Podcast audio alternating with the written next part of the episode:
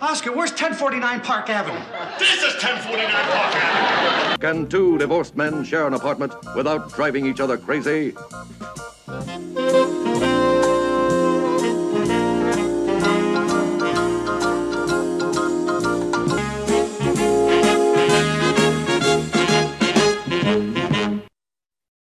Hello, and welcome to 1049 Park Avenue, an odd couple podcast. Ted Linhart, Garrett Eisler here. Today we're going to talk about season five, episode 16, Felix the Horse Player, which aired on January 23rd, 1975, and is available to view on Paramount Plus. I think before we uh, talk about the writer, we want to acknowledge the passing of a fellow major odd couple fan and podcast, Oh, yes, Gilbert. Gottfried, whose podcast we have referenced numerous times and played clips from several times. He did a Yes, whole yes. 50th anniversary odd couple episode, and it was very uh, shocking to see that he had passed and and dis- and disturbing and upsetting. Um, yeah, and, and I had been under the impression that he was still podcasting. he is. He was. recently. They yeah. just they just did a two part Sally Struthers episode, oh my god. which of course we will probably quote when we do our all. well, I see. Con. Okay, which of course will be in tribute to. Yeah. uh so that was th- they they did that in january and yes there was a new podcast that they did just a week ago or so Oh. yes so i think this was a despite it being reported as a long illness it seemed like a long illness that all of a sudden did him in Or that he was able to podcast through. perhaps or both of those yes uh so who is our writer for this episode So uh, Felix the Horse Player is written by Jack Winter, or he's credited to Jack Winter, who has um, this is his fourth and final credited script for the series, including one of our favorites, "The Pen Is Mightier Than the Pencil." our first Uh, episode very first episode that we pod, that we podcasted before we decided to just go in order. Um, but he also wrote uh, Odd Decathlon and Oscar's New Life from season one, um, which are not quite as as legendary. the decathlon I Uh, but I think. the decathlon's Yeah. up there well, I really I thought you didn't like that one.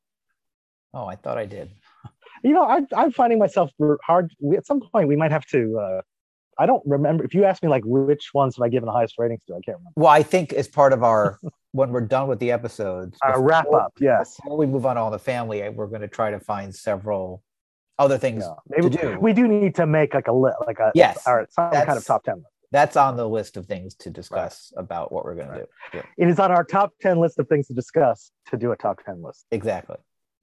maybe even a bottom ten list. Any more to say about? Uh, no, but about writers, I just want to add something to the ongoing Carl Gottlieb fascination, at least between you and me. Um, that even though Carl Gottlieb, uh, writer of Jaws, who we've uh, wrote, who was the credited writer on the uh, Oscar and Love episode recently, uh, turns out I just noticed in the closing credits this one he was a creative consultant uh, in the credits for the. Uh, for season five, and so he he uh, seems to have been on staff and was could have been involved in many episodes that he just didn't get credit for. So was more involved than we thought, Okay. and yet no crossover at all with Jaws. We open with Oscar running on Central Park West. He's in a rush. He's checking his watch. The music, which I only know, I recognize the song, but I only know what it is because in the closed captioning on Paramount Plus, it said it. I was going to ask you what it was, but then I found it in the Oh, closed captioning. what did it say?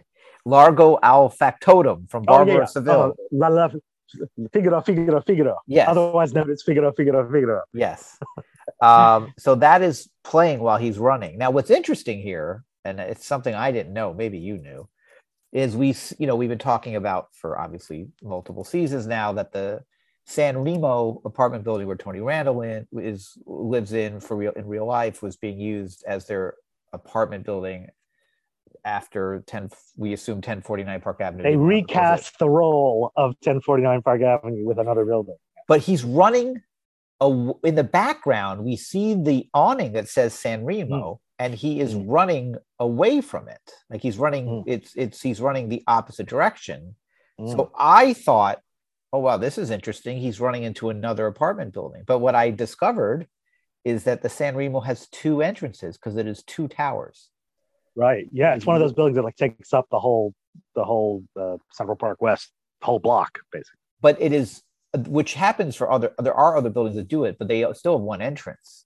But this Mm. is uh 145 and 146 Central Park West are both Hmm. San Remo entrances. I guess you enter depending on what tower you live in. Right, but I guess have you? We've never noticed before what it uh, awning, or we never see the awning. You think? I- never we've never awning? no, we never see the awning, and we've never seen two awnings, like one in the Right. background. Right. Right. And the only reason I figured this out, I mean, I used Google Maps and just looked at the block and Yeah. saw that there's two awnings. And if you Right. and then if you Google the building, you'll find out that there it's got two addresses. Sure. So then we see Oscar come into the apartment, and we now figure out that the the Figaro Figaro Figaro is actually playing on the radio in the living room. So that's unusual. They don't usually have that sort of musical yeah. outside Right. external internal connection. Uh, he grabs the radio from the living room, brings it to the kitchen. He's holding his ears because he doesn't. He's annoyed by this music.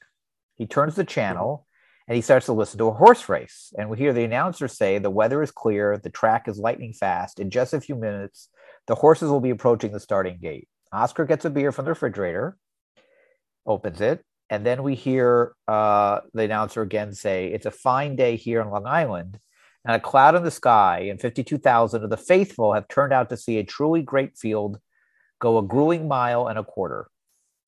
Now, Felix comes out from the hallway. He's got two pillows in his hand. He notices the radio's been changed. He slams the pillow down on the couch. He looks annoyed.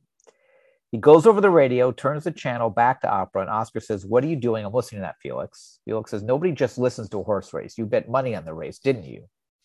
Oscar says, Just a few dollars. Felix says, Yeah, sure. How can you do it, Oscar? How can you do it? Oscar says, Give me the radio. Felix says, All the money you owe me. Oscar says, Please let me listen to the race. And that leads into our first clip. All the money you owe me. Now, I'm going to show you. Please, you just wait. Just wait. Oh, not the book again. Please, not the book. Monies owed by Madison to Unger. Oh, Volume 2. Will you cut it out? 1969, $418. Felix, please. 1970, $255. And who could ever forget 1971? Here's a real biggie $812. That was the year my son Leonard couldn't go to camp. He got plenty of sun, didn't he? I took him to the racetrack twice a week. And you owe Leonard $40. And now we come to 1972. Felix, I know exactly how much I owe you. $1,480. I'm going to pay you back every penny today. Sure. And chickens have lips. Oh. Are you going to listen to me? Will you get out of the way? It's a radio. Ladies only and Fluky. Noses apart. At the eight ball. It's Fluky. One head over ladies only. Ladies only and Fluky. And they're coming to the finish line. And it's ladies only. Ladies and gentlemen, he won. Ladies and gentlemen, he won. He won it. 40 to 1. He won. He won a 40 to 1. Now let me see. There we go. What are you doing? 40 to 1. What are you doing? You can mark me paid in full. Chicken lips.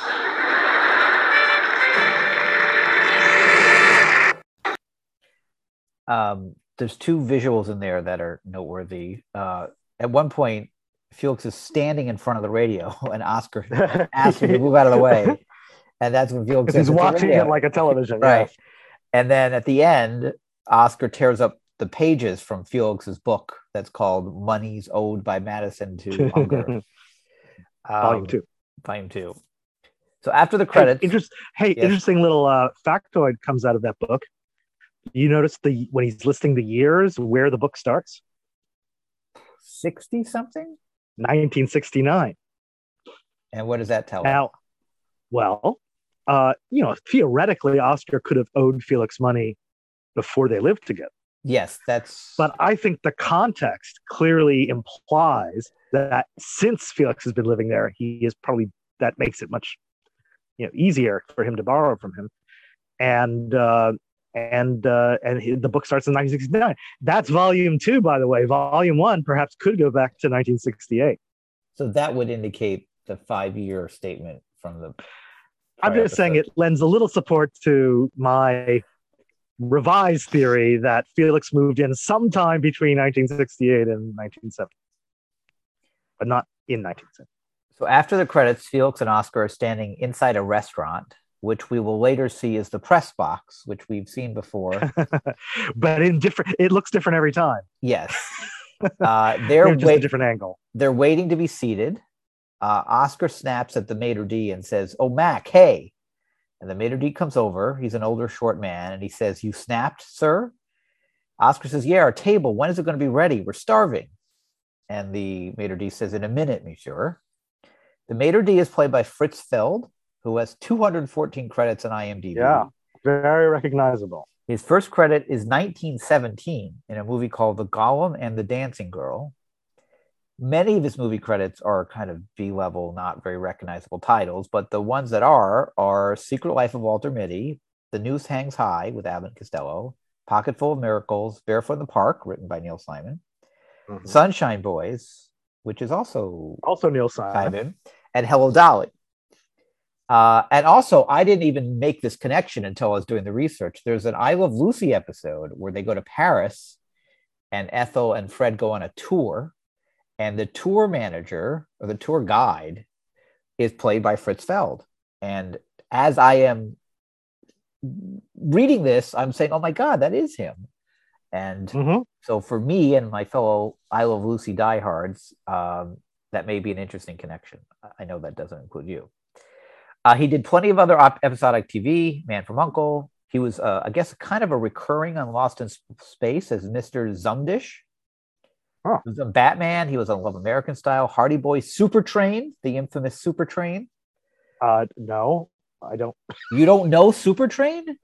no. What is this super oh train? my god there's a whole podcast called and eventually super train super train is Wow. considered the biggest flop in the history of television it was Wow. an nbc fred silverman show it was designed to be love boat on a train at the time it aired it was the most expensive pilot ever made maybe the most expensive series ever made i have a copy of the pilot script and it is infamous in the annals of television as the kind of symbol of of a television flop. Like, it, it is that's what it's become synonymous with.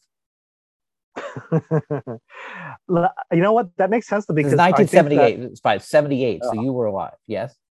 uh, I, you know, I, in Hello Dolly, I believe he also plays a waiter. Oh, so that's my, that's uh, well, that's where I'm going. He plays waiters and maitre d's and similar roles. That's what he's been, Right. that's what he played his entire career. and probably on Super Train, since it, it's like Yes. he probably is the yeah. That's right. Um, he is very he became very famous for making a pop noise with his mouth, which is of course a big there you go, a big part of this episode. But that's something he knew. I, ca- I, I, You hear can, that? I can tell the audience that I can see that Garrett is actually doing that the way I, I can't do it as loudly as No. he does. Because he's he it's his superpower. he's a pro. Right. Uh, but he, you know, if you Google Fritz Feld pops, you will see other examples of it before before Odd Couple. I So- kind of like mixed that up in my mind with I think it was Victor Borge uh, who did a similar kind of funny uh, funny noise bit with the question mark and the you know that kind of thing down Sesame Street sometimes and on other you know what I'm talking about? You know, I know, Victor Borge. I know Victor Borge is from uh, many, especially from the many infomercials that, uh, not infomercials, direct response about his about his TV yeah, series, uh, right. Or no, his they would sell like DVDs or VHS cassettes of his performances. But I don't know that I've ever actually seen Victor Borge do anything. Oh, okay. He, yeah, I think he did a. I get them confused sometimes because he also had a funny, did funny noises with gestures that usually like with. He had a different noise for every punctuation mark. Do you also get him confused with Michael Winslow Who's that? from Police Academy? yes, right. Uh, no, I don't. But Okay. that that that you're you're you're right to link him as a, another member in this in this uh, very uh, uh, unique subgenre of comedy. Uh, any chance your dad interacted with Fritz Feld? he actually worked uh, well he worked for victor borge but uh i feel he knew fritz feld i i reckon i know who fritz feld is because i think i remember my dad telling me who he is Should we But- remind listeners who your father is, just for those who don't know? uh mr eddie lawrence who is a well-known comedian. Uh, Oscar mocks the maitre d, saying "Monsieur," and Felix mocks the way Oscar snaps his finger and says, "So classy the way you do that." Oscar says, "Well, I want a table." Felix says, "All right, enough suspense. What's the big surprise you brought me here for?" Oscar says, "Well, the surprise is the guy I'm going to introduce you to, is going to make us a millionaire." As he says this, he grabs some bread and pretzel sticks off of a tray being carried by a waiter, which mortifies Felix. Now, did you recognize the waiter? Maybe you read my notes. but Looked did you- familiar. He Yes. looked familiar. So he should look familiar. He's Robert Ball, who was Lou the monk with the weird hair in The Odd Monk. Yes, Lou the monk. Yes. And uh, this Wasn't he also? He was in the Paul Williams. I think he showed up. uh, this is not. Oh his- no, no, that was the no, no, no, that was the bank guy. Lou showed up somewhere else. Yeah, this oh, in is- the decathlon. I think Lou showed up in decathlon. I think I I didn't write down. This is not. I think Oh. this is more than a second no, not episode. decathlon. Ugh, okay, Anyway, he this is, showed up somewhere else. yes, this is not his second appearance. This is more than his second appearance. I only wrote down Lou because I think that's where he's most known from. Right. So Oscar eats the bread, and the audience is laughing at this, which is because it's very funny. Felix stares at him while he eats the bread and says, "Really?" Oscar just nods and keeps eating. Felix says, "Does this have anything to do with horses, perchance?" Oscar says, "As a matter of fact." Felix says, "Goodbye, Oscar." Oscar says, "Will you wait a minute, Felix? This is not the first time. This is three out of three winners. Now I'm sure." Felix says, "Oh, now you're sure?" Felix and Oscar says, "I got a guy at the racetrack that's giving me inside information." Felix says, "Really?" Oscar says, "Yeah." Felix says, "Like that 82-year-old gypsy who could see horses in the tea leaves. Did she ever give you one winner?" Oscar says, "No, but she was right about that earthquake in Peru, wasn't she? I just couldn't get a bet down in time. I wish I could get a table." He snaps his fingers again, and uh, and says, "Hey, the minute is up. May I have a table, sir?" And now two people walk in behind them, and the maitre d says to them, "Oh, your honor, right this way," and they get a seat ahead of Felix and Oscar. And the man who that I guess the judge comes in and hands the maitre d some money as a tip, and that leads to this next clip. Monsieur, what is going on? You're not going to get a table snapping and calling like that. What am I supposed to do? smear the guy. You give him at oh. least two dollars, and you do it subtly. I know how to do it once I know what the procedure is. Hey, buddy, here's three dollars. I'm about a table? This way, monsieur. To the bar? You're getting closer. Felix, what are you doing there? Come on. I'm ashamed to be seen with you. I'm at the bar. I got closer.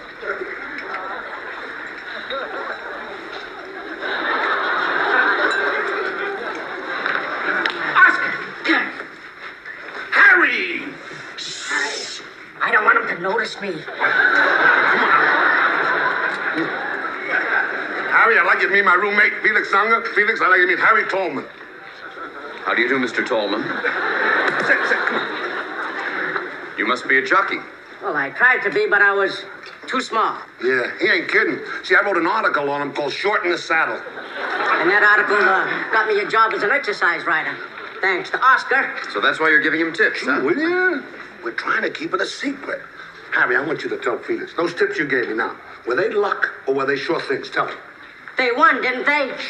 See? I mean, he's got a knack with horses. He works them out in the morning. He knows they can run six furlongs, 110, 3, 112. We're going to make a fortune. Shh. Don't worry, we're going to be careful. From now on, we'll use our code, okay, Harry? I can't tell you how much I appreciate this. Well, I think I'll go. So long, kid. Now you met him. Three out of three winners. You want to risk your money? No. My mother didn't raise her children to be suckers. Okay, suit yourself.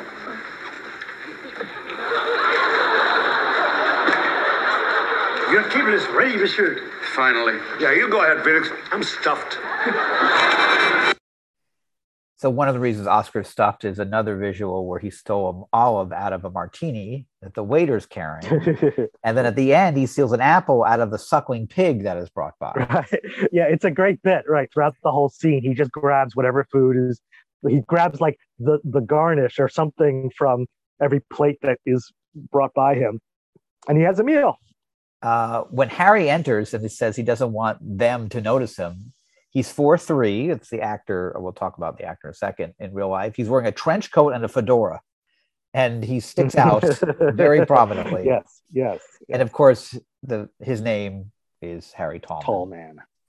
Harry's played by Jerry Maren, who was one of the original Lollipop Guild uh, people in The Mm. Wizard of Oz. And he played a quote unquote midget in many uncredited movie roles. And then also an assortment of spacemen and gremlins and other types of roles like Right. that in TV Sure. shows and movies. He was in the Beverly Hillbillies, Bewitched, Star Trek, Wild Wild West, Planet of the Apes. He was in Hello Dolly as well. Hmm. Interesting. Mary I don't remember any little people in Hello Dolly. Mary Hartman, Mary Hartman, and Spaceballs. Now, he was also in the Yada Yada episode of Seinfeld. That's He right. The Yeah. father of one of the girls that Kramer and Mickey dated. And what is that special connection we have to that? Uh-huh. That was an appearance by uh, an actress who uh, actually we were at school with. Yes, Ali Marsh is the name of the actress. We went to high school with her, and she was. That was, I believe, that was one of her first uh, very prominent roles, and well, she's gone on to. I see her all the time on TV. She's gone on to do a lot of things. She was in Howard Stern's Private Parts as the blind girl who rejects Howard Stern. I'm sure that's how she wants to be remembered. Yes. um, but she was in. I think she's in. I think there's two episodes that she appears in in Seinfeld, and I think this is the first. She goes on the double date, and then at the end, Kramer meets right. her And that's parents. So she she knows this actor or knew. yeah, right. still She the actor played her father. Um, I maybe I'll reach out to her and and tell her. um, I have seen her around uh, various places. Anyway, so that's an interesting connection we have to uh, uh, Jerry Maren, who uh, that was his. I think that was one of his final roles on Seinfeld. So next we see a montage. A montage starts with horses running on a track.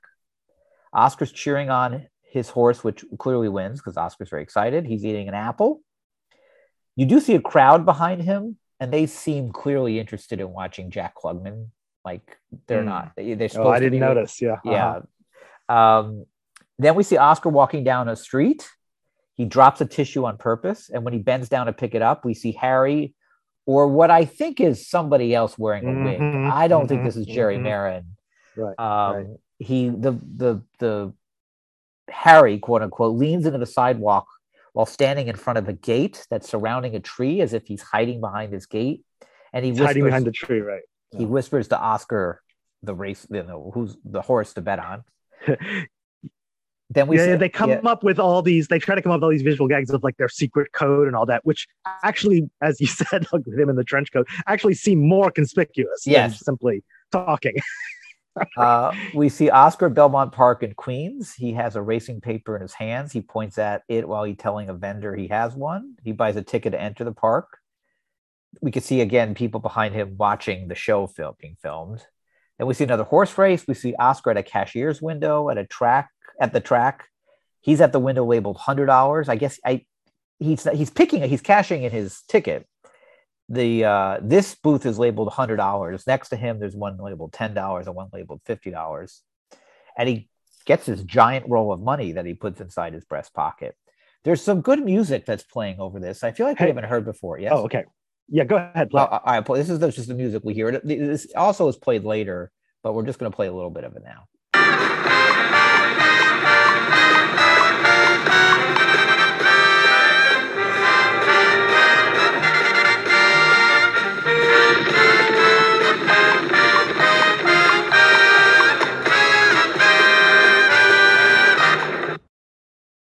It's a little. It reminds me a little bit of the Vegas theme. A little bit of the Vegas theme. oh, interesting. if you remember the Well, Vegas theme, I uh, don't, but um, the Robert Urich uh, TV show is what I'm referring. yes. Ah, right, right. I um, yeah, it does seem familiar that they could have used it in other episodes. Um, I uh, you know, this reminds me that we've talked in the past about who is really doing writing the music for the series. Um, because of course Neal Hefti wrote the theme and uh, a couple of other uh, he wrote the movie theme and some of the movie music is used in certain music cues.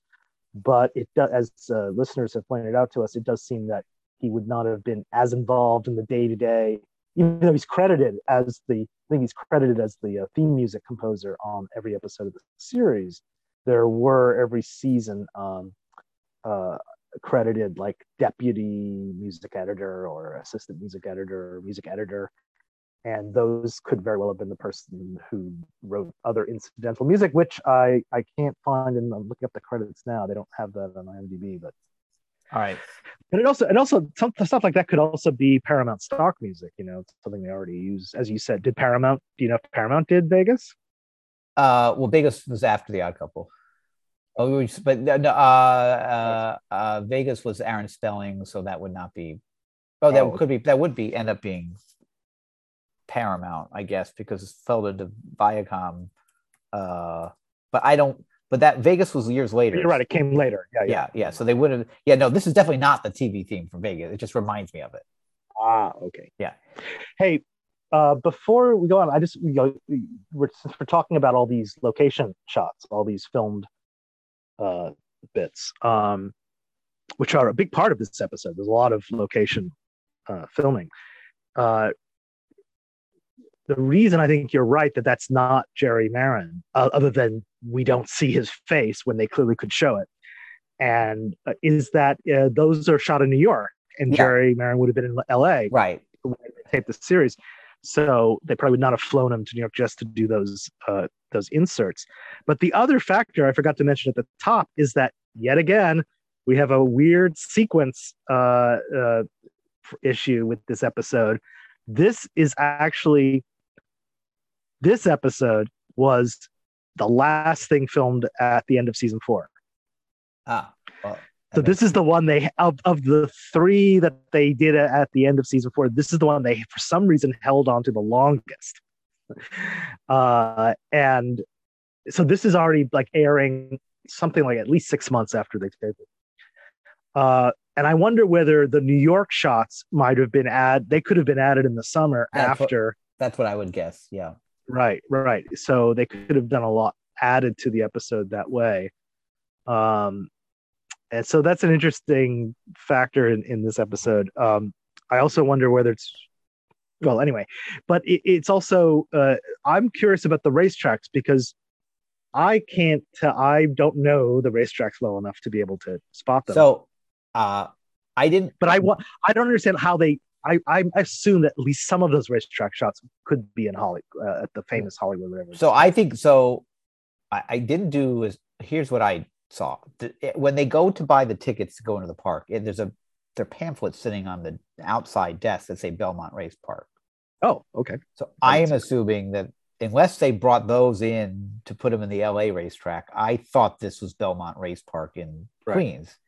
I didn't then Right. then Google that to image that to see if that matches up with what this looks like. Right. I But there, just there's so many different racetrack shots. They could have been a different. They could be Uh, a composite. Uh, I think there's only, I think for the actual racetrack that's not like a studio, like the the booths. I I believe they're all Belmont. That's what I think. okay. Okay. Yeah, that's well. Then they they definitely would have had to do that in New York. Yeah. Yeah, but I I also know very little. I know nothing about horse racing, so I could easily be wrong. And if somebody wants to tell us where those were filmed, we will share that. We're back at the press box. Oscar's sitting at a table in the middle of the room now. Clearly, he has status. There's some people who I would describe as hangers on eating dinner with Oscar. He calls them his entourage. We never Mhm. learn how Oscar meets them. We never know their names. We never see them again. One is a man about Oscar's age, another is a younger blonde woman, and there's a younger brunette woman. They're all laughing very loud, and standing behind them are the maitre d and the waiter from before. The man says to Oscar, You're killing me. And the brunette woman, I don't know if you noticed this, I never noticed this before, says, Tapeworm, which Well, okay. it's, yes. seems it's to be seasonal the random. what? It seems to be the punchline that Oscar said. Right. Yes. They they the scene is in mid sentence where Oscar's just told a joke is the idea, right? Right. Yes. Now, did you ever notice it- that she says tapeworm before this? No. I did not myself. I guess that was the punchline. Yes. Solid punchline. The Tape- maitre d serves Oscar food, saying, Monsieur Madison, we prepared for you your usual Chateaubriand. Oscar very untactfully hands him money. just for delivering for serving the plate. Yeah. Oscar says, Oh, thank you, Armand. Thank you. So now we know the maitre d's name is Armand. Mm-hmm. Oscar cuts into it, and says, "Oh, that looks terrific. Oh, wait a minute. Whoa, that's the way you serve a steak. You call that well done?" Armand says, "Oh, sorry, sir." Oscar says, "I mean, with a little care, that could have lived." Hmm. then the man hanger on repeats that line and laughs at it, and the whole table laughs, and Armand and the waiter and the brunette laugh, and the brunette then again says tapeworm. different joke. I know joke. it's weird. Armand says, Monsieur, I will tell the chef immediately to burn a fresh steak for you. Oscar says, Good, thank you very much, Armand. Armand takes Oscar's steak and then he hands it and he serves it to another customer. that is funny, even though it's been cut. Open. Yes. Uh, it's an older man and he says, Your Chateaubriand, Monsieur? The audience, by the way, loves the joke. It's very funny, but they really enjoy it. Uh, Oscar says to the brunette, Here, honey, put a little caviar on one of the crackers for me, will you? She says, Oh, sure. Then we see Felix walk in, and that is leading to this clip. The man is good. Oscar? Do you want me to get rid of this creep, Mr. Madison? I'm his roommate. Yeah, it's my roommate. Leave him alone. No. Oh, no, I'm just protecting you from the leeches, baby. That's all. Can I have a seat, sweetheart?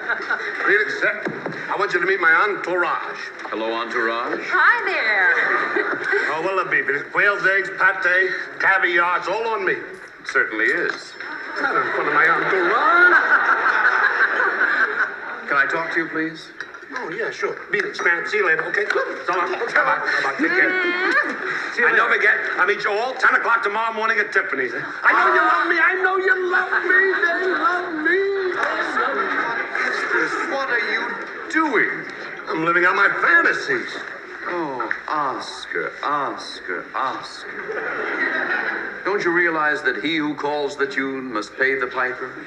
What are you going to do when the golden goose dies? They'll serve it to me under glass. What good is all this doing you? You're blowing it as fast as it comes in. That's impossible. Felix, you see this here? See that? Mold's right there. See?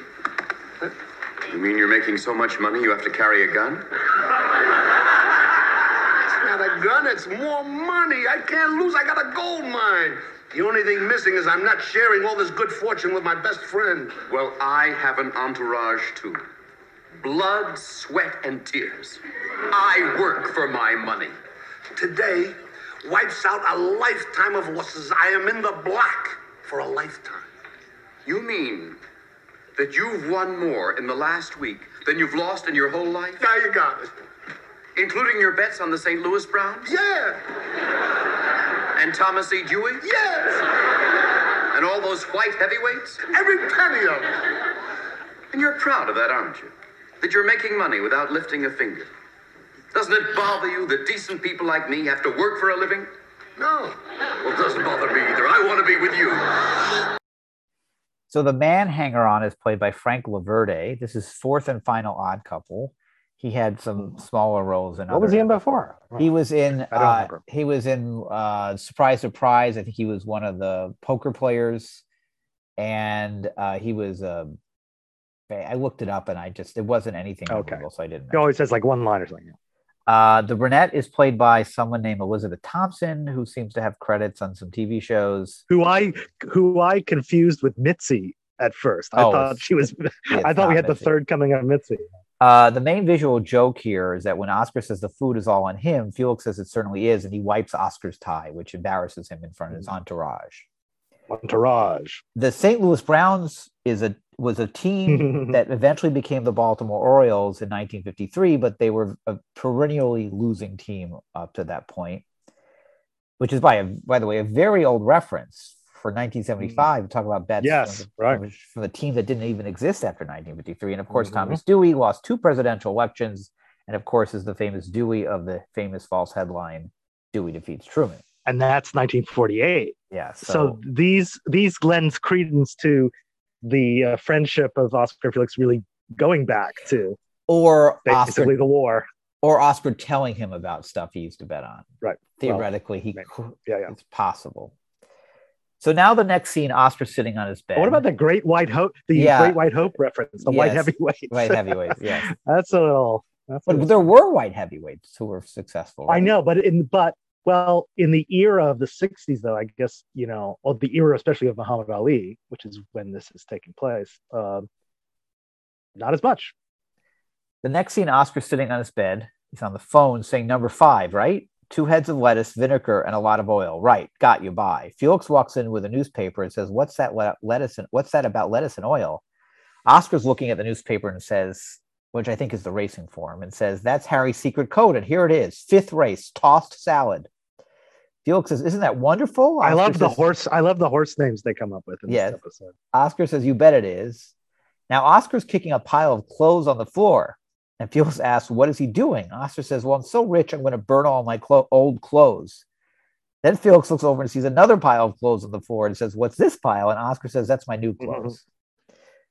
And then Oscar notices that Felix has the racing form and asks what he's doing with it. And that leads to this clip. Felix Unger does not simply invest, he gets involved. I want to learn the horse game from the fetlocks up. Pete, all you have to know is ask me who's going to win. I'll tell you, and then you bet on it. Winning, I understand. They're, what do they mean when they say place and show? Oh, come on, Felix. Everybody knows what they do when they say place. It's and show. It's not mentioned in the Encyclopedia Britannica.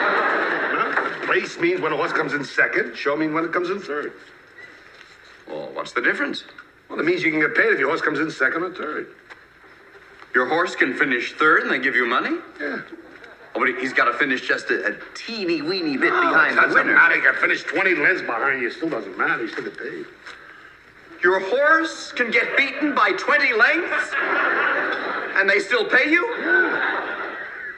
And you've been losing money all these years? Come on, Felix. There are a lot of horses in a race. Besides, you don't win as much if you bet a horse to come in third. If you do bet him to win. Ah, ah, yeah, yeah. What else you want to know? Everything the horses, the jockeys, the tracks. I'm a clean slate, Oscar. Right on me. Oh, come on, Felix. I don't have the time. I want to get a bet in on tossed salad. Now, you want to bet with me? The odds are four to one. Now, what does that mean? Four to one. That means for every dollar you bet, you get four dollars back. Ah, okay, good. I'll do it. A dollar. A dollar? You can't bet a dollar. I'll risk it. No. I'm sorry. You're going to have to go all the way and risk at least two dollars. All right, I'll go all the way. Two dollars. You sure that's all? Well, this is my first time. Then I'll be gentle. Hello, Irwin. Oscar. Yeah. Fifth race, tossed salad. I want $202 to win. That's right, $202. The $2? From Felix the Greek. Yeah, bye bye. That's my code name, huh? All right, your bet is in. You got $2 to win. To win? Yeah. No, no. It should be one dollar to win, and then seventy cents to place, and thirty cents to show. You call Irwin, explain it to him. That's very, it's, that's a great scene. Um, Yeah. Well, it's another teaching scene, right? yeah, yeah. And it is funny. I, I think they do feel the need to explain these terms to the layman, Yeah. to the wider television audience, because Felix is playing pretty dumb in a way, uh, which Oscar says, like, come on, what do you mean? You don't know that? Um, or pretty naive, I should say. And, um, but uh, it's it is funny and it is uh, there's a lot of great references here. First of all, Irwin is back. Although we just, Remember, but wasn't that Well, ah, that's what this was season four. This was the end of season four. Before Irwin, when did Irwin quit? Irwin was driven out. Oh no, Irwin was there for the wedding, right? For Yeah. the for the botched wedding. right. Oh yeah, we've already tracked how Ir- it's he comes and goes, right? Yeah. Uh, someone was worried that Irwin was put out of business. Oh, That's, no, that's this episode. Sorry, sorry. Uh, see, that all is confusing. Come, it's all uh, blending together for me. Um, the other reference is, um, "I'll be gentle with you." Yes. Yeah. How'd they get one that one by the censors? we cut to a new scene. We see Oscar getting a beer from the kitchen. Oscar says, "Felix, hurry up, will you?" And the race the race is going to start any minutes. Any minute. Sorry, let me rephrase that. Oscar says, "Felix, hurry up, will you?" The race is going to start any minute. Felix comes out in a very tight-fitting, kind of beaten up, moth-eaten purple V-neck sweater that has orange stripes which- on it. Not only tight fitting, it is it, it it it comes down only like halfway down his torso. Oscar asks about the sweater. Felix says, "It's my lucky sweater. I wore it all through grammar school. It won. it won me the spelling bee, the potato race at the picnic, and I was wearing it when my skin cleared up." And he shows Oscar the back of the sweater that his name is on it. And now we hear the announcer start to call the race. And that leads to this. And they're off. Come out of the gate. It's a music lad, a silver oak, a nick of time, Rodney G, rubber tub, and toss salad. Oh, no, It's no, it's no. early. It's I early. mean, we still have a chance? Of course we have a chance. Come on, sweater. Come on, sweater. In the back stretch, it's silver oak, nick of time, music man, Rodney G, rubber tub, and toss salad. The sweater isn't working. Come on, help me. Take it Take it off me. Take it off me. Take it off. And at turn, silver oak, music man, and coming through on the rail, toss salad. It's working. It's working. Well, if he doesn't win, I lose everything. Yeah, you blow the whole two dollars. Into the home stretch, it's silver oak, the late music man, and here comes toss salad. Now he makes his move. You call yourself a horse? And now then, neck to neck, silver oak and toss salad, silver oaks, toss salads, they cross the finish line, it's toss salad. He was playing with them. He could have done it at any time. He was playing with them. I won ten big ones, fella. Maybe you shouldn't do this anymore. You get too excited. Are you kidding? 400% on my investment in a minute and a half.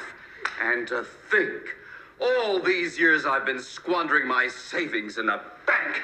And for what?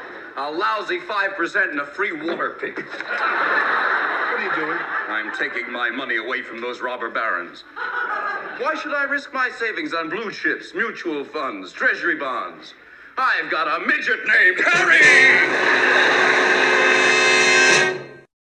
I think that is one of the top lines in the whole series. Iconic yes, too. uh, questionable midget r- joke. But, yes, uh, aside from that, I feel like that's his delivery really Yeah. sells it. Uh, Hey, by the way, that five percent interest sounds pretty good. I, I was thinking the same thing. I was like, that's a lot of that's a lot of interest. Uh, we have more montage scenes now. Felix and Oscar enter uh, what I think is Belmont Park. Felix is literally skipping in. We see a race. We see Oscar again at the hundred dollar booth, and Felix is jumping up and down like he did in the password episode in his chair. All right. We see Felix and Oscar in the stands of the park looking at some jockeys. Felix and Oscar wave to the jockeys, and I don't think Harry was in that group because he's not a jockey. And they Hmm. also they don't want to know they don't want to be obvious they know Harry. So I'm not Yeah, sure right. why they're waving at jockeys. Maybe it's just thing you do. Maybe you or do maybe that. it's just the thing Felix thing is doing because he's or maybe it's just what you do when you're like if you wave at baseball guess so. players. Uh, there's more racing. Oscar again walks on the same street before. We don't see Harry now until Oscar turns around, and we see that Harry was right behind, standing back to back with Oscar, but he was obscure because he's so short. they're and they're both wearing trench coats. Trench coats, yes. More racing. Now Felix and Oscar are in the front of the stands cheering on their horse. We see people in the stands now rubbing Felix's lucky sweater, which is Mhm. funny, although I don't know how that would happen, but it's funny. Oscar walks down the street again, and we see Harry's hand come out from an alley and hand Oscar a piece of paper. Again, very suspicious looking. Oscar and Felix again enter Belmont Park. More horse racing. Oscar's now at the $10 win- window and Felix is at the $100 window. Felix jumps again. More racing. Felix is rubbing his lucky sweater while watching the race, standing next to Oscar. We see them celebrate when the horse wins, and more jumping from Felix. More racing.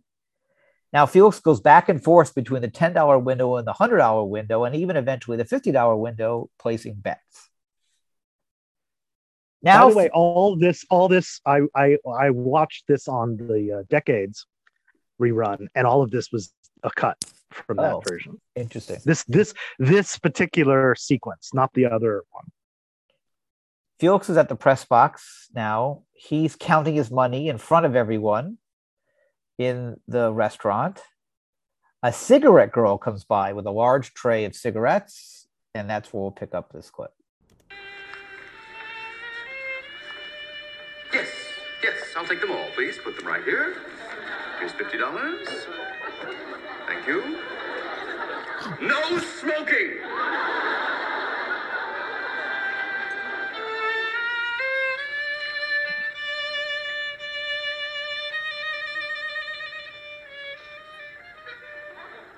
That's Tchaikovsky, isn't it?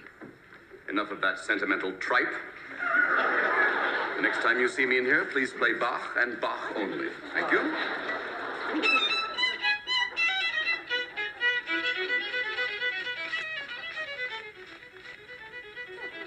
Voilà, monsieur. Chateau Flaubert, 1953. A magnificent little wine. that was very good. How do you do that? Oh, monsieur. Thank you. Monsieur. Don't beg. Ah, monsieur, medicine. Hi, come what on. would you like to eat? Just give me the usual, will you? One venison and an onion roll. Yeah. A lot of mayonnaise, huh? Well, how else would one have it, monsieur? Hey, that's a terrific jacket, buddy. Thank you, monsieur. Thanks to you. Listen, traffic over here was murder. We still got a half hour. Harry called me. I got some good news in the fifth race. Go ahead. He told me that the favorite's been sneezing all day. Means a long shot has a better chance. I want us to double up our bet. Great. I've got even better news. What? We did so well in the Daily Double that we have completely wiped Irwin out of the business. He was here and half an hour ago made his final payoff. He's out of the business? Isn't that wonderful? No, that's terrible. Who are we going to make the bet with now? you know plenty of bookies. Yeah, but nobody I would trust with a bet that large. Then what? what? We better get to the track. We won't have time. We got to go to OTB. What's that? Off-track betting. The city will be our bookie. Well, why didn't we bet with the city to begin with? Because Irwin is a better risk. Come on, let's go.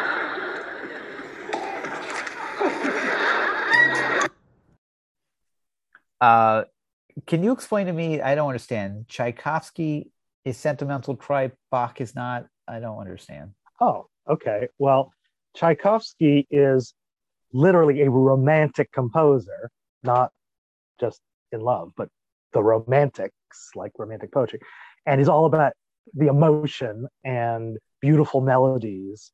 At least that's what he's uh, admired for. He's very popular, very popular composer because of his beautiful melodies and big emotion. And uh, Bach is a uh, is, is considered by classical music fans as like a more acquired taste, more intellectual, refined. Doesn't rely on beautiful melodies and big feelings, more technical. So that's I kind of get that. Although Felix is an opera lover, and which is all like sentimental tripe. So I looked but up he's being a good. It's a good. He's being a good snob. He's being Right. a, you know. He's that snob. part. I picked up. Um, I don't think Chateau Flaubert is a real wine. I don't think so either because Flaubert is a famous French novelist. So Yes. I seems like it sounds made up. Uh, we hear the famous Fritz Feld pop uh, four times here, Yeah. including once at Felix. The second pop, Felix gives him a tip, and he has a third time, and that's when Felix says, "Don't beg." right. Then we Like see Felix. And, seal. so after this clip, we see Felix. Wait, and, but yes. uh, I just can't let go without mentioning the uh, cigarette bit. You know, it's really funny that I uh, I'm not sure I ever got this as a kid watching this, but well, first of all, let's note that there is a cigarette quote cigarette girl with the tray, you Yes. know, attached to her, selling cigarettes in a restaurant because, of course, smoking was still allowed, if not encouraged, in such places. And um, and when I was watching this, I said, well, why is Felix why is Felix buying all the cigarettes? Because he doesn't, he's against smoking. And then the joke is he buys them just so he can ban it, he can prevent anyone from smoking. yeah, I think that's funny. it is. It's very funny. And it's Uh, very Tony Randall. It's that's of course his personal crusade people know about. we see Felix and Oscar leaving the press box. This is the scene where we now know that the restaurant they've been eating in for three scenes now Ah, right. right. is the press box. They're just Uh, using the probably the same exterior they they had from use. the other. I think. Uh, I don't. Oh no, here you said they're exiting. You see, They're exiting, exit. yes, and running. Did Uh, we they- ever establish whether there was a real press box? Yes, there was. Yes, because Okay. you could tell from the outside this is not a fake set. Yeah, This is a yeah. real restaurant. And so the idea is it was always a, a sports bar that he would hang out in. I but think of course, I would think the maitre maitre d would know who he was. Yeah, I, I, the, I don't believe when they filmed the interiors that they knew what the Yes, exterior shot was. right. Right. So they start running to OTB. Uh, Oscar dashes inside. Felix, I don't know if you notice this, he hangs around outside for a little while, kind of looking Oh. to make sure no one notices he goes in. Which is also very conspicuous since he's wearing. We didn't mention that he's wearing a very loud jacket and ascot Yeah. in his rich phase, and his rich snob phase, which also stands out. Uh, he By the does. way, about OTB, this is a again going back to the Oscar almost gets married episode, uh, which was filmed six months after this, but aired before. do you remember in that episode he tells the bedtime story to his fiance's kids about Irwin, how how the sad story of 52nd Street Irwin, who got put out of business by OTB. Yes. Something called some a plague across the land called off-track betting, which of course was bad for bookies. And indeed, OTB started. I looked it up after that episode. It's, it, it opened in the early 70s. 1971. Uh, Uh, there you go. but it closed down uh, at some point. I was just. Are you saying at- there isn't? There's no longer an OTB? I I was just looking up here. I guess. Well, I guess kind of the internet finally did away with OTB. Uh, yeah, I assume that the horse tracks um, allowed o- online betting. Uh, corporation filed for uh, bankruptcy in 2009, and New York City OTB closed all of its parlors in 2010. So the end of an Wow. era there. Um, so they're in the in the off track betting. Um, Oscar's filling out a betting slip, and a man comes over to him and says, "Hey, Oscar, I hear you're doing great. What is it? You got some inside info?" This man is played by Don Diamond, who actually had a fairly steady TV career. He was a regular on The Adventures of Kit Carson, on Zorro. He was on F Troop as Crazy Cat. Unless IMDb has gotten his name wrong here, because I did try to make sure this was the same guy. Um, so I'm going with IMDb. He was on many guest shots, including Quincy, Columbo, Adam 12, Lou Grant, Barnaby Ding, ding, Quincy. Dynasty, Dallas. Oscar says, Oh, no, no, no. You know, I don't cover the horses in my column. And the man says, Oh, you must be on onto something if you broke Irwin. Oscar says, No, I just happen to be on a little lucky streak. That's all. And the man says, Well, yeah, well, I'm going to watch everything you do so I can bet along right with you. Now, Oscar tells Felix that they're in trouble because these people know he's hot and they're going to bet on the horse he bets on, which will knock down the odds. And they are lucky if they could get even money. Seems hard to me to believe that one or two people in an off track betting parlor betting with him can knock down the odds. Doesn't it take Yeah. a lot of people betting to get that? That would be my understanding of the the mathematics of it. Yes. Felix asks, What can they do? And Oscar says that he's going to bet on another horse, but only $20, and Felix will make the big bet. And that leads to this scene. Rings and things. Aha! Rings and things. Rhymes with jingling. Rings and things. But you're not with me. You're not with me. You know Gotcha. something, right? You're Hey, Oscar, I hear you're getting it on the inside. Oh, no, no. Oh, thank you very much, sir, for letting me read your paper. My pleasure, stranger. Just a little touch of southern hospitality. Very nice of you. Hope I run into you again sometime, though I don't consider it very likely because I'm very seldom in this part of the country. Enough, Colonel. you know what you were telling me about the selling window? This is it. Ah, I understand perfectly. Perfectly. Come on, Oscar. Who's who's gonna win? Who's gonna win? Well, fellas, I'm going to bet on Tanglefoot, but I wish you wouldn't go with me. I mean, I've been going sour. Well, well, looks as though we're neighbors, Yeah. Stranger. You still betting that same horse? Who's your betting? Who's your betting? Yeah. Still using that same system? What's this? What's this? I don't see how closing your eyes and sticking a pin through a program can work. However, as they say in my part of the country, one man's chicken is another man's gumbo. Take it easy, mister. You ain't going no place. It's Tanglefoot and rings and things, Tanglefoot and rings and things, and neck and neck and nose and nose, and at the wire, it's rings and things the winner. See what happened? you stink, Madison. I'm sorry, fellas. Well, I'm going back to my old system. Find out who you're betting on, and then go against them. Don't blame me. Closing your eyes and poking a program. Tough luck, strangers, but those are the breaks of the game, aren't they? Well, if you're ever down in my neck of the woods, I hope you all drop in and we'll split a possum, yeah? So what I didn't say at the beginning of the clip was that Felix tells him to bet on rings and things. Um, so another man comes to talk to Oscar in the clip, and that is our old friend Johnny Silver, Johnny Silver. making his fifth appearance and final Odd Couple appearance. and and and going back to season one, yeah, he has been. I never realized he was one of the most frequent uh, supporting players. um, I never understood why Oscar says enough Colonel. Is that something about that Southern voice that makes yeah, it Colonel it's like a. It's like Colonel Sanders. It's like Colonel- Sanders thing. or Colonel Tom you know, Parker? right. It's exactly. It's like it, it, it's this stereotypical image that all like big boastful Southern men are old men or colonel something. I you see. know, goes some Civil War cliche. I don't know. Um, uh, But isn't it now? Isn't it hilarious how Felix like instantly goes into creates a character? yes, Like Oscar is simply saying, "Stay away from me," but instead he actually has to again come up with the most conspicuous and also kind of character. Thi- I mean, I guess none of these friends have ever met Felix. I mean, they know he lives with Well, somebody.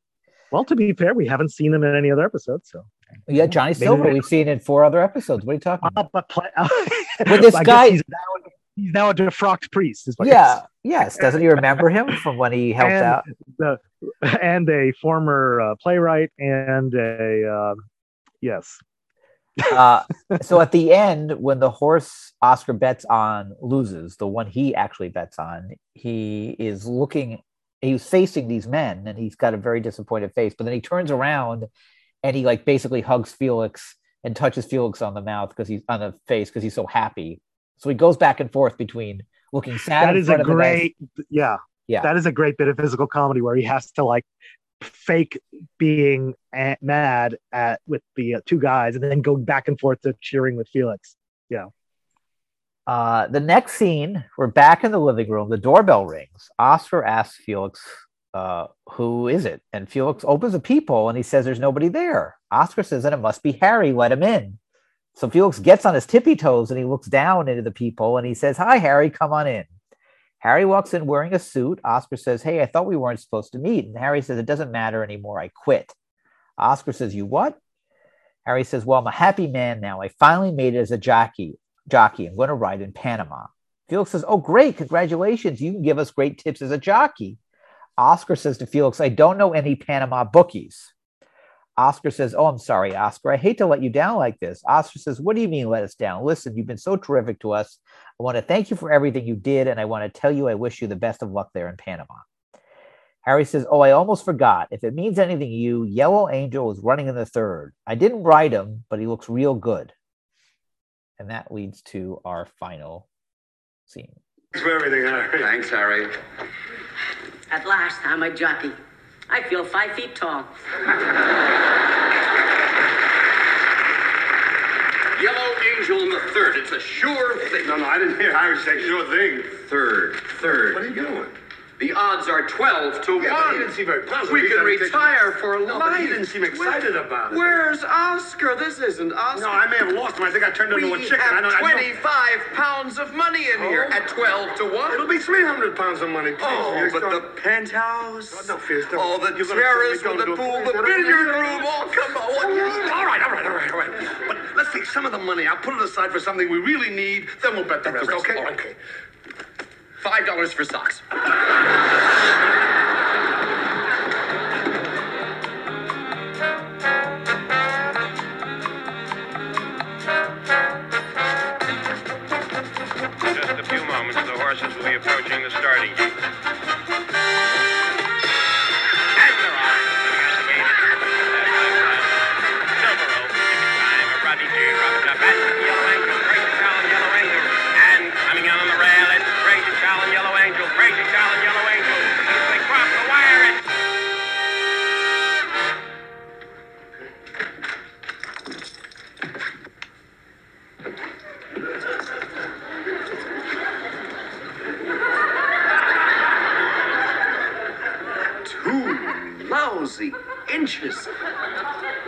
Nose, Felix. They call it losing by a nose. How can they tell from those pictures? All cameras distort. Yeah, you're probably right, but it can't change a thing. What about that foul? I know I saw that other horse bump him. Even if he did, it doesn't mean anything. The jockey didn't tell them. We could tell them. And what happened, right? They call everybody up, all the winners, and they say, listen, there's been a mistake. Give all your money to Felix and us. Yes, yes, I yes. can't Why do not? that. They just don't. Will you stop already and pull yourself together? I don't know how you can take things so calmly. You have a whole briefcase full of money now. We had a great time, didn't we? We had a marvelous time. What's the sense of ruining with what we should have done? You're right. Maybe it's better this way. We're getting just a little bit crazy with all that money we were. But we were so close. It was just in the palm of my hands. I just. Please, listen to me. As a gambler, listen to me. You could run this over in your mind a thousand times.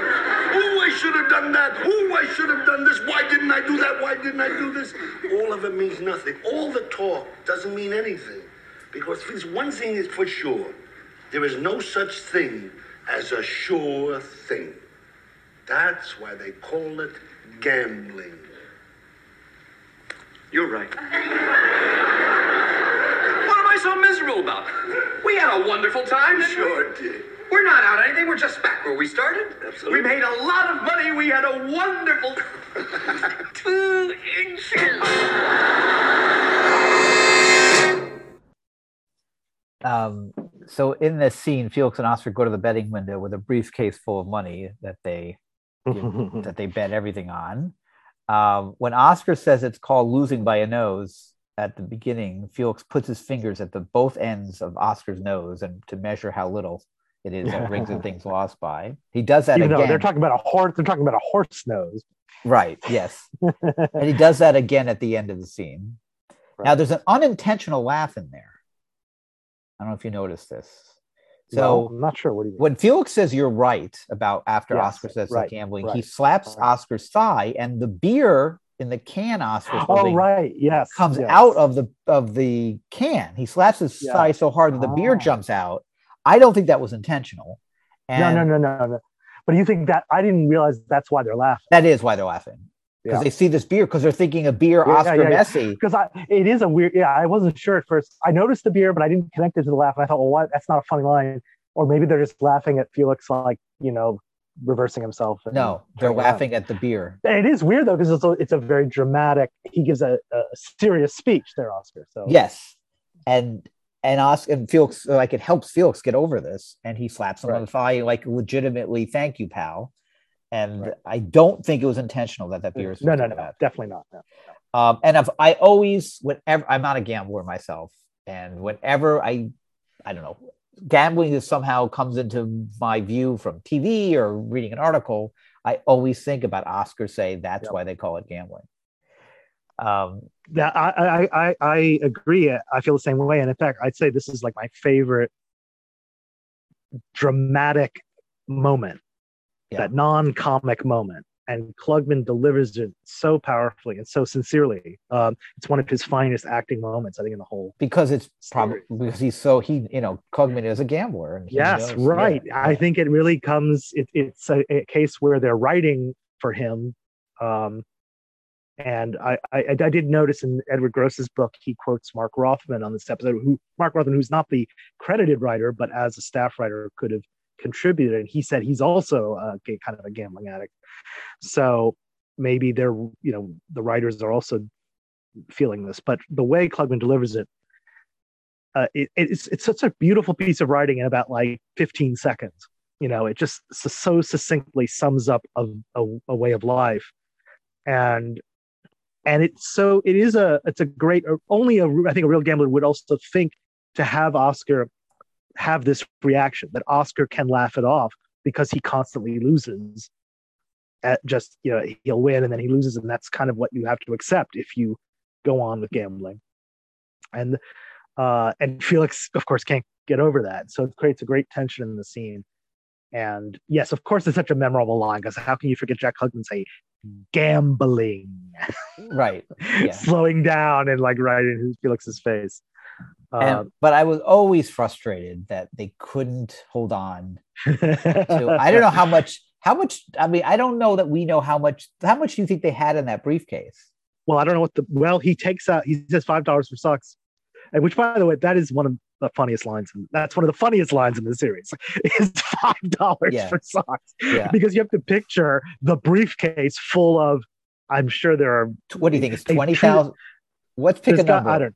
Twenty Yeah, I don't. What, what what are the bills? I mean, that implies it's five dollar bills. I don't think it's all five dollar bills, but let's say it's twenty thousand dollars in there let's just say that you could fit a thousand twenty dollar bills in a briefcase. Yeah. So sure, let's right. say it's twenty thousand. Like, why couldn't right. they say five thousand dollars? Why I know have- because because Felix is nuts. I That's- know. that's how that's how bad he's been. How how how far he's been driven, which and it, it stretches credibility. Yes, but I do think that pause when they're looking at the briefcase, it just always just- it always frustrated me. I know it just always bugged me as a child when I wasn't Yes, able I to like distinguish TV from real Right, life right. sometimes. right right That these two people were couldn't save a lot more money than that. Yeah. Yeah. and it's uh, really Oscar. The, the key here is Oscar knows that uh, the jock. What's his name? The jockey Harry Harry. Tallman. Harry. Harry. Thank you, Mr. Tallman. Uh, he said uh, he didn't say it was a sure thing. Right, Oscar right. knows gamblers know each other when they mean it's a sure thing when there isn't. But of course, Oscar's. But the fact that Oscar says there's no such thing as a sure thing. Uh, That contradicts you stuff wonder he said. how he how he could have trusted Harry all along. right, because he, says it's a sure thing earlier, kind of. Right, right, right. Yeah. Uh, I almost wish Harry had never said that to him. I almost blame Harry. That's true. Why was he floating this uh, thing? Well, you know, they no, they the obvious thing is they should have bet, you know, maybe several thousand to uh show. You Oh, know, that- because right, he right. because he ended up coming in second. The yeah, horse, that's true. that's a good uh, point. And Yeah. Harry wasn't saying he was going to win, but saying it was a good horse. Right. You know, Right. Yeah. Um, that's what I would have done. and Oscar could have really kind of taken over the situation and and Yes, probably- I think although so. Yeah. although he's also not necessarily a uh logical thinker when it comes to gambling himself as we're they about really to find show out Felix, they show Felix taking the money out of the briefcase. Yes. At the window, Yeah. right? and Oscar's Oscar is trying to stop him, but can't in in the tag they're in the kitchen felix says you know that is a difference between you and me i cured myself i got over it you can't seem to do it can you i at least got over the gambling fever but you're still hooked you don't care what happens to you do you you don't care how humiliated you make yourself you'll do anything won't you you'll do anything for two dollars all right go ahead do it then oscar does the popping noise and felix gives oscar two dollars and he immediately runs out of the room presumably Yes. to make a bet and this is one of the better tags in the show because Yes, you don't really is, right. understand what's going on. Right. And Oscar has this look of of embarrassment and humiliation Yes. on his face. Right, which is interesting that his he's they've they've role reversed since the last scene. That now Oscar's the desperate gambling addict. again. And it's a great callback. I wonder if uh did Klugman really learn how to do that, or is Fritz Feld like off camera Oh, dubbing him, I'm gonna go or they the, just reuse the sound bite? I'm gonna bet the former. Uh, I like this episode a Don't lot. bet, Ted. Even though I find horse racing incredibly boring, uh, the episode itself is very strong. It tells a story that, even though it's a little far fetched, is somehow believable. Uh, and you do feel like you've been through like an event in their lives. It's one of those episodes which we've mentioned before, where it really feels like a full, complete story was told, and not just a series of funny scenes. Strong guest cast, good use of multiple sets. Yeah, off-track lot. betting. You have the including including windows. the and then the actual film. right so aside from the exterior you have the the restaurant the off-track betting and the the booths for for betting plus all the exteriors um so i give it four and a half out of five murrays the only reason i don't give it five is because a lot of the scene is taken up by these montages which are entertaining to see but i Mm, feel like take away a bit from the show as you say one of them was cut um but it is a, a highly enjoyable episode and one um, that really has i think goes probably goes a little bit undervalued by the non by the more casual odd couple fan right. um, Yeah. but it's really funny and strong Oh, I totally agree, and I I will. Uh, I know what you're saying about the uh, extensive uh, exterior filmed clips, but that didn't detract for me as much. I mean, especially since, it, unlike other episodes where the where the uh, the film sequences take over, this even despite all that, they as you say, it's an action packed episode, and it doesn't. You know, the, it, there's so there's like four or five really solid scenes that are that the whole thing is built around.